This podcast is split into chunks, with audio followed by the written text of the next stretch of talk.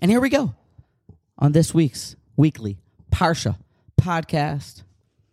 An extraordinary evening here as we celebrate Hanukkah, a holiday, a chag of sorts, and also Parshas Vayeshev.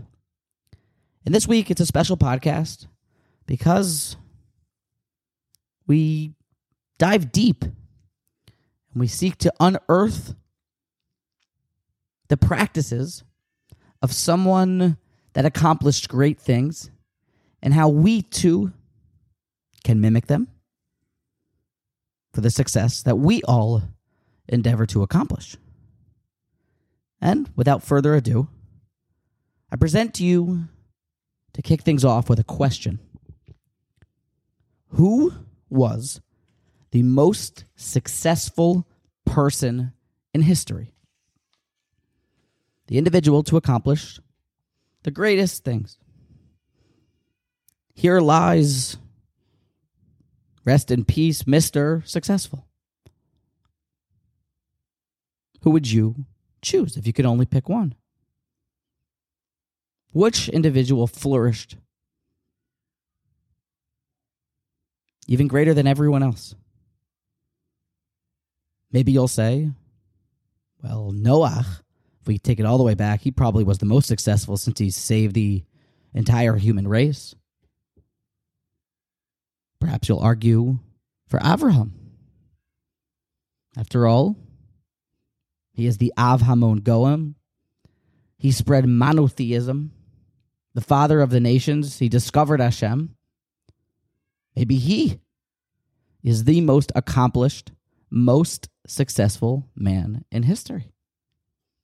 Or maybe you'll argue for Moshe Rabbeinu. He did accomplish a great deal in his life.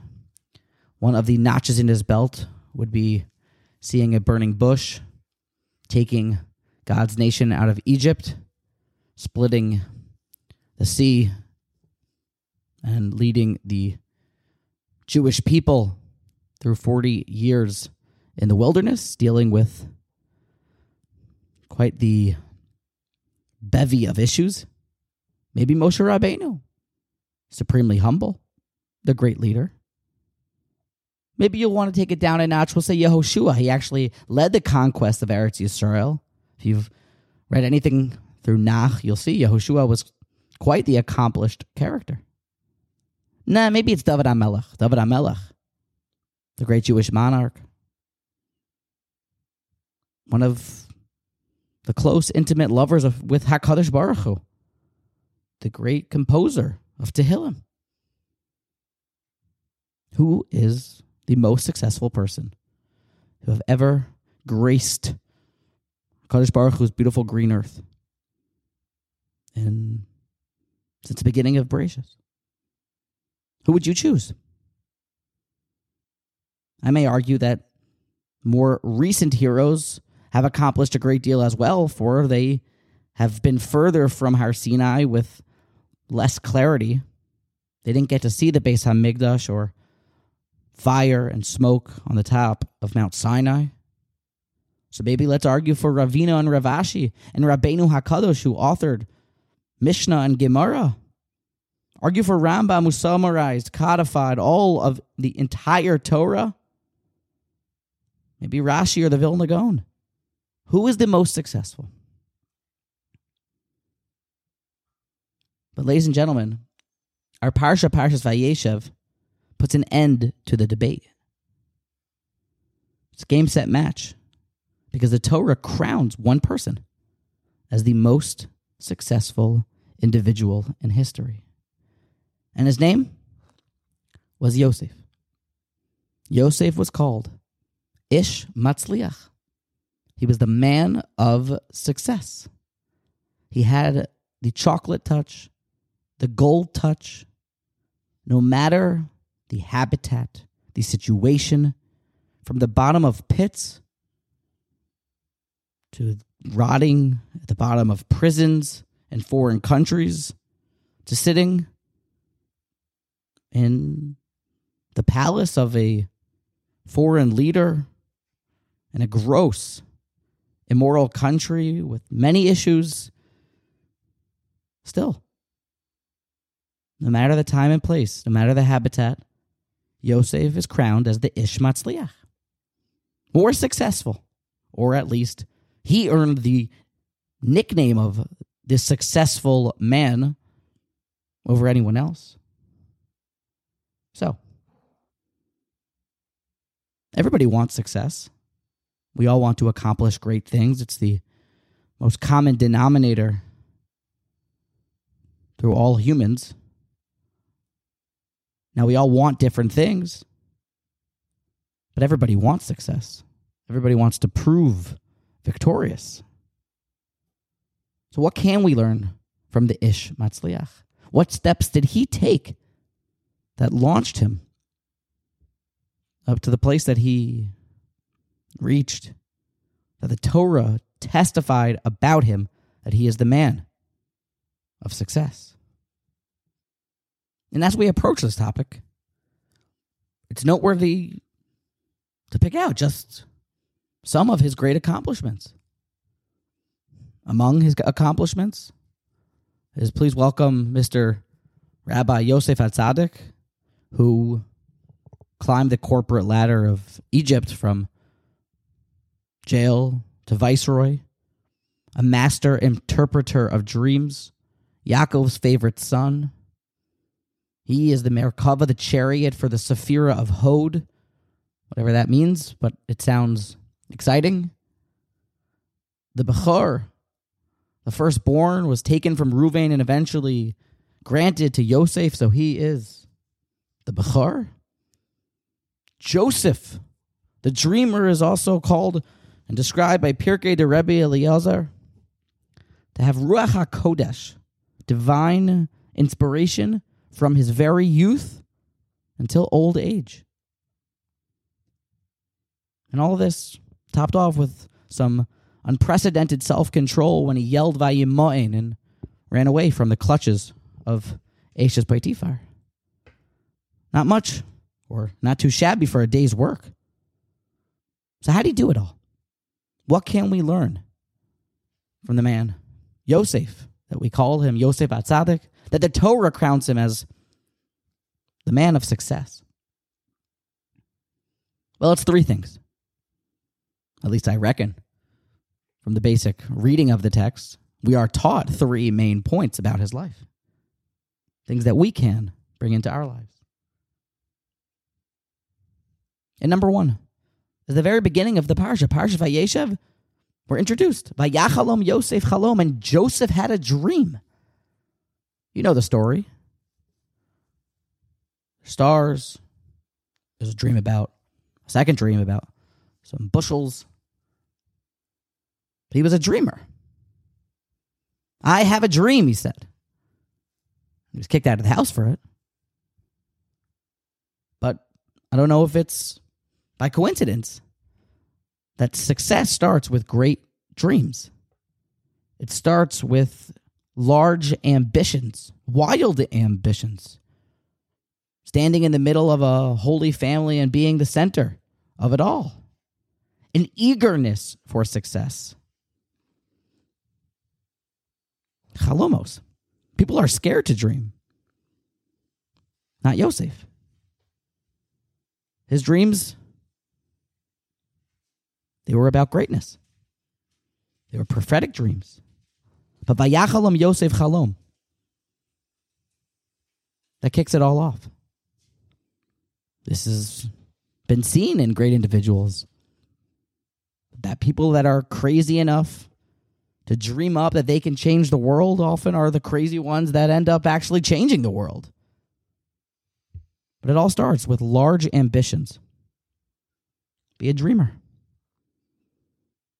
The great Panovich Arav was a big fan of this line. If cholemt, I'm dreaming. A very schlafnisht, but I am not sleeping. He manifested Panovich Yeshiva when there was barely enough for a minion of Yeshiva Bachrim in Eretz Yisrael at the time. Built that beautiful building, wrote the plans for it himself. He was a great dreamer. That's where it starts.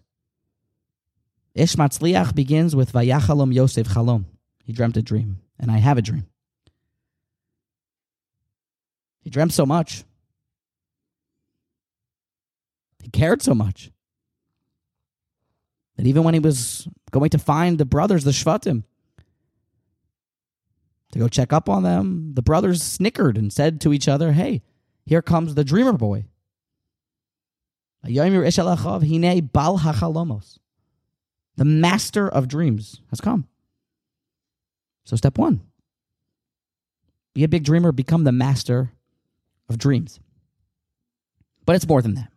And we're told of a second thing, of Yosef's youth, his stepping stones to greatness. We're told an interesting line that Yosef was vehunar. He was a youth. He was an adolescent. He was a nar. Young. Has a lot of different interpretations. A nar or naira in Gemara terms is a female between the ages of 12 and 12 and a half. Nar definitely connotes youth, but the Radak, in peeling apart etymologically the word nar, says that the word really is a root. The sherish is the same as that of hisorus, being awakened.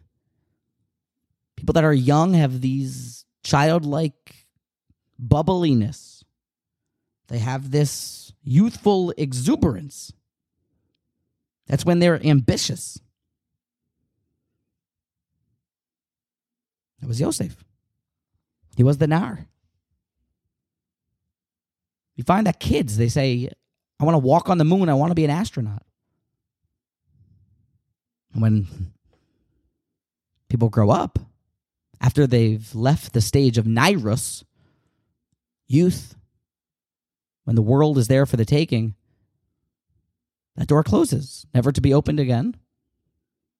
A bit more plateaued, a bit more tolerant of average success.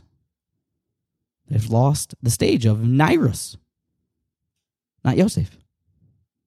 He is the hunar.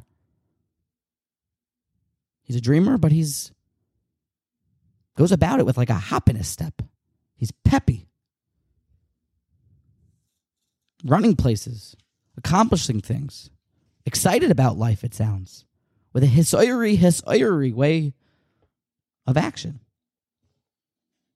When people get old, that same kid who dreamt that he wants to be a firefighter or an astronaut and walk on the moon is okay watching the evening news and selling insurance. They've lost the nairus, the childlike drive. Perhaps we say the kind of ignorant bliss of, I don't care, this is what I want, and I'm going to do it. So that's the second thing that we find by Yosef. He was a nar. He was young. Energetic. And lastly, perhaps the most crucial, to top these attributes off of dreaming of great things and going about it like a child with an excitement, is the Medrash that tells us, begins with a question, why was it that Yosef merited to be the viceroy of Egypt? You don't get to be a king without some sort of zchusim. You don't get to run the world power of Egypt and sustain the entire world with food without some sort of cheshbon in that. Says the Medrash, based on a pasuk in Koheles and Perek Ches, that the king's word has shilton. King speaks of shilton. So the Medrash says is that for a person to be a king, they must be a shilton, which means to be someone who grabs the reins of his life, a shilate, an owner, has self-control. Medrash says that that person is someone who becomes king. Joseph epitomized self-control and discipline. in many instances, but perhaps with Eishes Potiphar most notably. And therefore, the Shilton, the one who grabs the reins of his life with discipline, he becomes the disciplined one to run a country. It takes discipline. You're shilate on yourself, so you'll be shilate on the rest of the world, shilate on all of Egypt.